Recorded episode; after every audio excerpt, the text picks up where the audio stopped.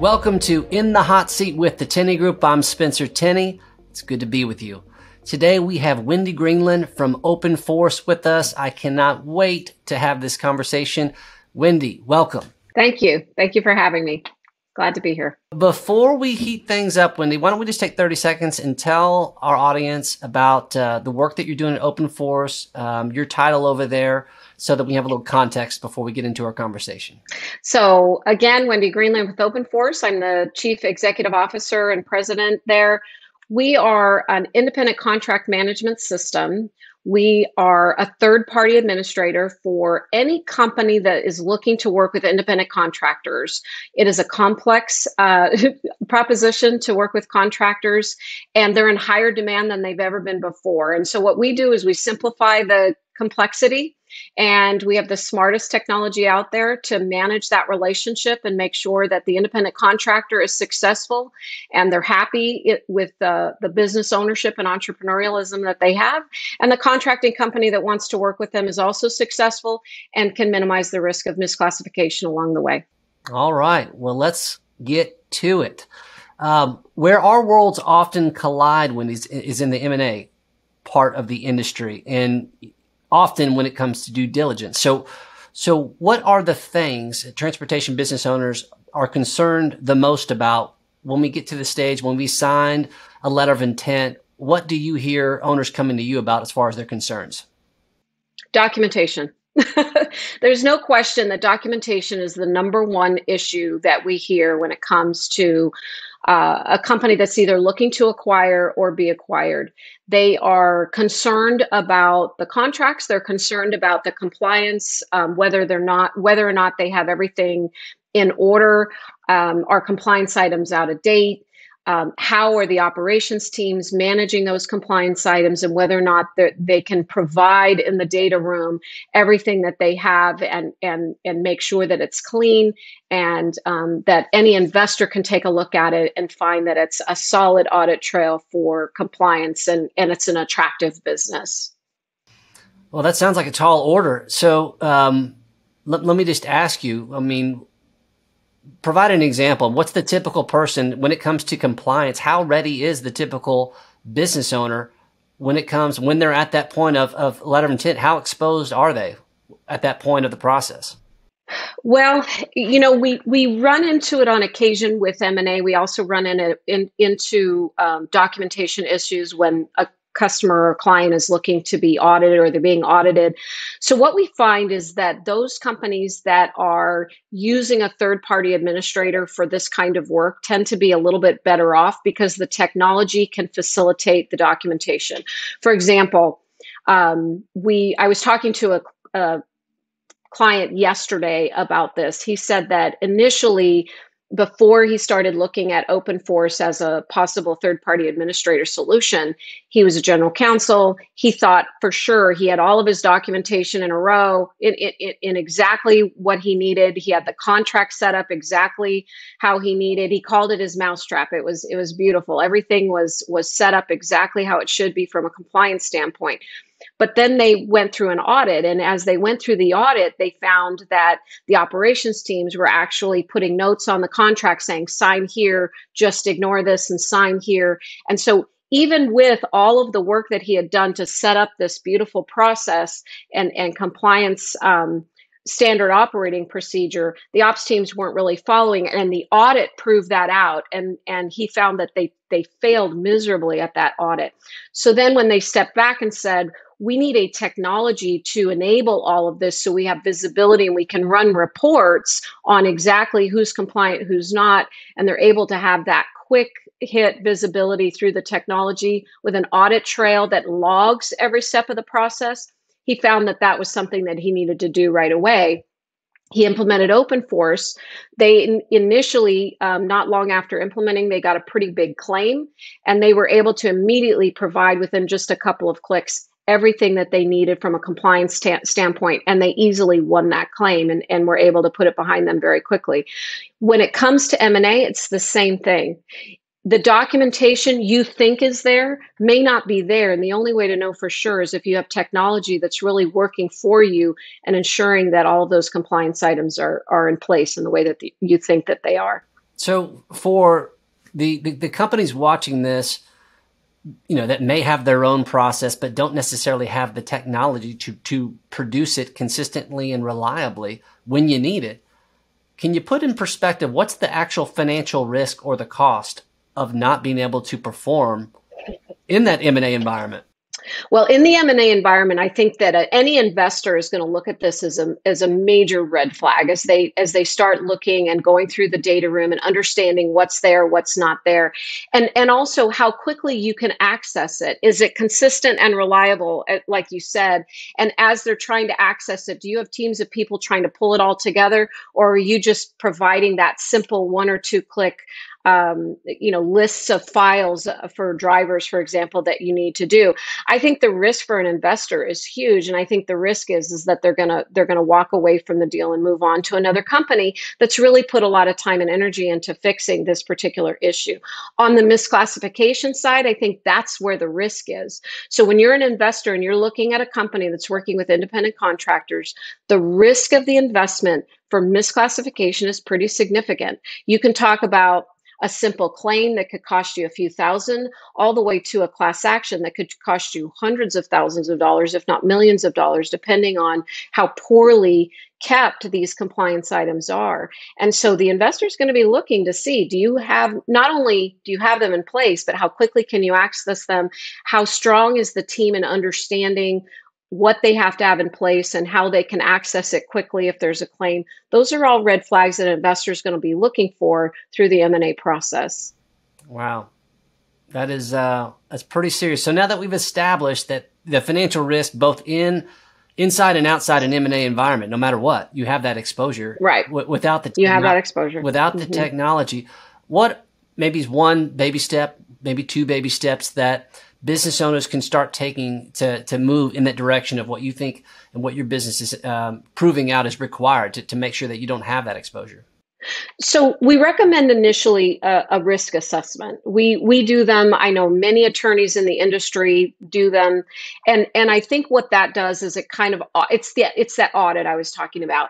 Understanding, pull a bunch of files, and let's just audit and do a risk assessment and see um, if if the contracts as well written as you think they are are being executed in a way that is clean from a compliance standpoint do they have records for MVRs and background checks and drug screens that are up to date and timely? And and do they have the insurances? And are those insurances really do they provide the coverages that they need? And and are they up to date and actually active those are some of the things that an audit and a risk assessment can initially do. And then the other thing is, do your contracts flow all the way through? We call it kind of a diamond alignment from the shipper's requirements to your requirements to the contractor's requirements. All of those contracts should align all the way through. And that's another piece to the risk assessment you can do. I think that's a great first step. And then from there, you can say, how clean is our compliance? What are the steps that we need to take? How then would we utilize a third party administrator, a technology to help facilitate this and in a way that that is meaningful in case at some point you do want to um, go through the M&A process? You know, you mentioned as far as um, involving a third party and you and I, we know all kinds of talented professionals that went across the industry in terms of risk management um, that, ha- that, are around this issue. What's the difference in terms of an in-house process or procedure that is um, designed to address the, the, these risks versus having a third party facilitate these same issues to to limit your exposure?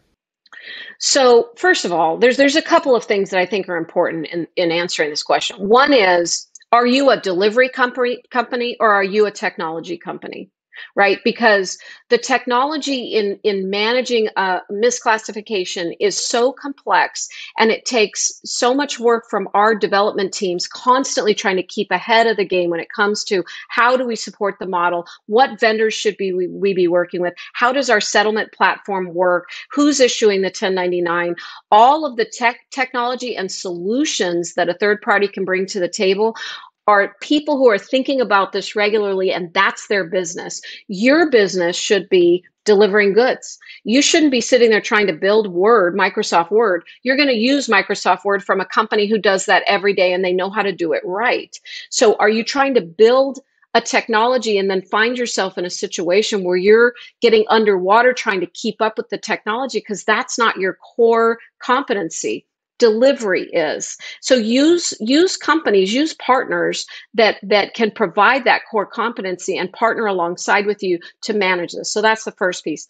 The second piece is that you should always be thinking about um, misclassification at the core if you are working with a 1099 population worker worker classification is huge. So if you're trying to do it all in house, then what you're doing is every step in the life cycle of that independent contractor, you're creating and operationalizing risk potentially. So so instead by by working with a third party, you're creating separation.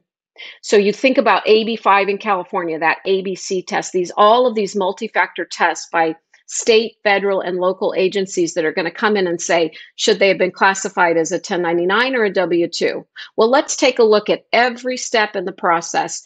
And when you do that, you find that you have operational people that are having conversations all throughout that are getting you in trouble.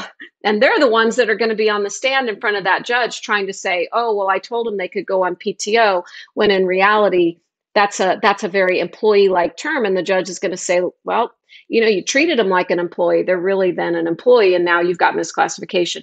The more you can separate out who's working with the independent contractor and having those conversations so that it's outside of your organization the more you create separation between direction and control. You do not want to have anybody in your organization at any step um, exerting control over an independent contractor. They're an independent business. They should be treated as such. Yeah it's kind of like what they say perception is you know is reality. Perception is reality. Yeah, I mean, I think mm-hmm. if it looks like an employee and smells like an employee, um, right th- there, there you go. Even if you have all the processes to back it up, um, you still have an uphill battle to try to make that case, uh, unless you're using a right. third party. So one That's thing that right. I'm really I'm really interested in um, from your vantage point because it's a really unique lens into the industry. Driver shortage. It's the number one issue in the industry. Um, can't escape it. From your vantage point, how do we fix this thing? this is a complex. If I had in, the answer in 60 seconds, I, I, would be in 60 seconds, right? I, I would be a very wealthy woman.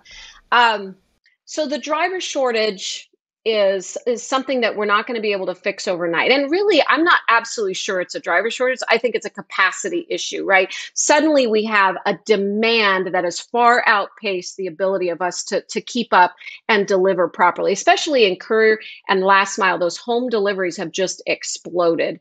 And so you know, we see a lot of uh, transportation companies that are saying, I don't have time to fix this. I'm concerned about compliance. I would say technology is probably the quickest fix that you can you can do in order to get on top of the driver shortage in, in your company for a number of reasons. One is if your compliance is clean and you can keep that driver happy, you're going to retain them.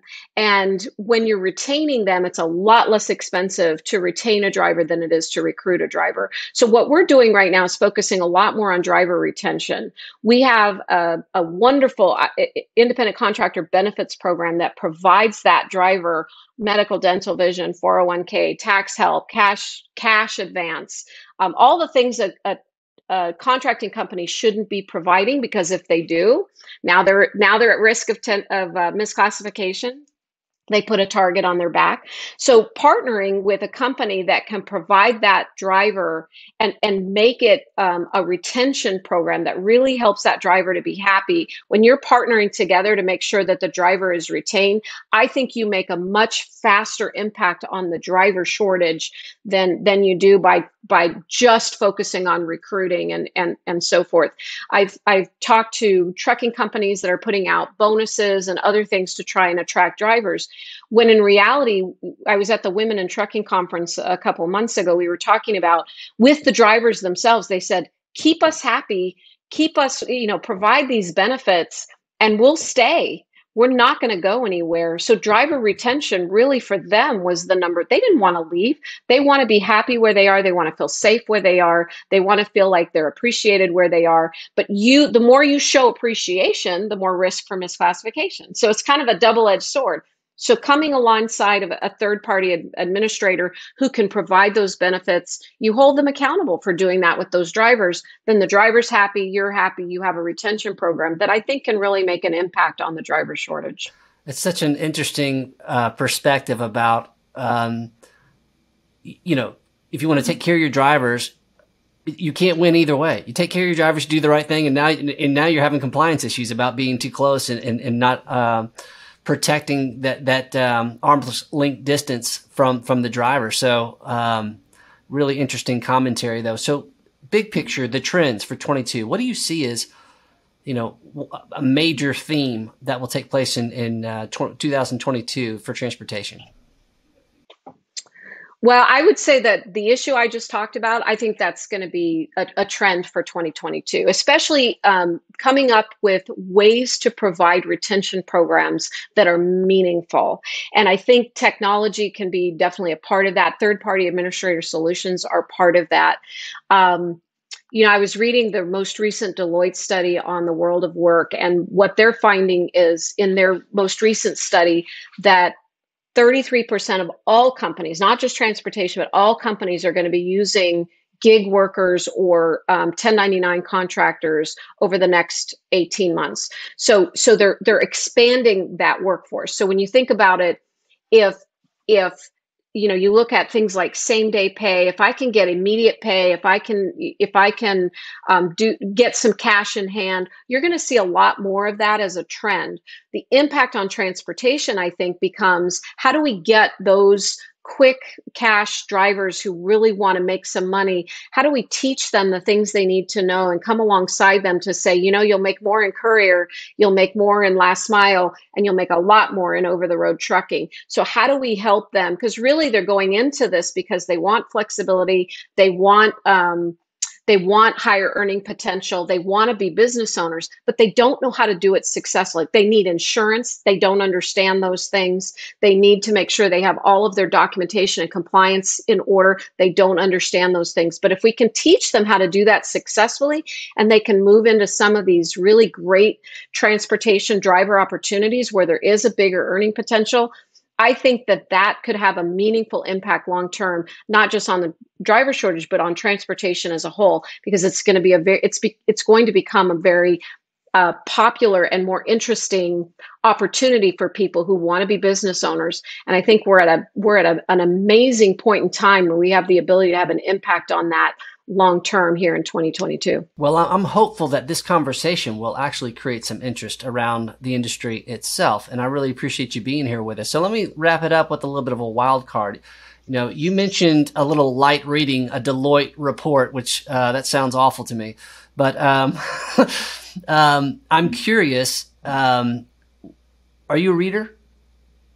I am. So, what what what would be something um, what would be a, a, recommendation for a good business book uh, for our network, maybe to look at for maybe some leaders um, trying to grow in this upcoming year? Oh. What what might and then what and then what might be just a guilty pleasure fun book uh, to just enjoy, just to escape the business itself? Oh wow! Um, so I have a list and I make everybody in my organization read my list. So now I just have to pick which one off my list. Um, you know, from a leader standpoint, my philosophy has always been that it shouldn't be about you necessarily in this moment. It should be about creating an organization that outlives you right? And so you need to create leaders underneath you that can then pick up the mantle and keep that organization going because you never know in life, right? We we only have short periods of time sometimes within organizations. And and you know, I know that you work with a lot of companies that want to sell and they're looking for acquisitions and they want to they want to they want to move on and maybe exit. Um, so you're you want to create an organization where you you are creating leaders, and those leaders are creating leaders. And so one of the the books that I highly recommend in doing that is called The Leader's Greatest Return um, by John C. Maxwell. Um, so in his book, he talks about my job as a leader is not to be the best. My job as a leader is to impart that and grow leaders underneath me so that they can begin to take on the work. And the more I do that, and then the more they create leaders, the better organization you have overall. Um, I just gave that book to my executive team last night at a at a dinner, and so it, it's kind of fresh in my mind. I like it. The yeah, the guilty pleasure. I would say probably the tipping point um, from Malcolm by Gladwell. Gladwell. Mm-hmm. Yeah, by Gladwell. Um, actually, there's another book he just wrote that I read recently, and I forget the name of it. But I think I think his books are all just guilty pleasures for me because it it's not necessarily business related, but it teaches me a lot about. There's so many great statistics and metrics that he uses to kind of teach you about the human condition and and, and how people think and why some of the things are going on in this world. And the most recent, I'll have to find it. Is it the, is the it the bomber mafia? No, it's his one of his most recent books. Gives you a lot of insight into what's going on like last year and in 2020 when we had all of the writing and you know a little bit about the insights about what's going on in the human condition and I and I do get a lot of of um, just kind of take my mind out of Openforce for a few minutes and think about what's going on in the world. I think anything that Gladwell puts out, I, I'm I'm a, a huge fan of. Well, I love it. I would love to see that list that you're requiring your uh, your team to read. I'm sure that is fascinating. Uh, but Wendy, thank you so much for spending some time with us and sharing your expertise and your knowledge of what's happening in the transportation industry. Um, I know it's going to impact people and um, and provide value to them. So that's going to do it for us here. We will see you next time.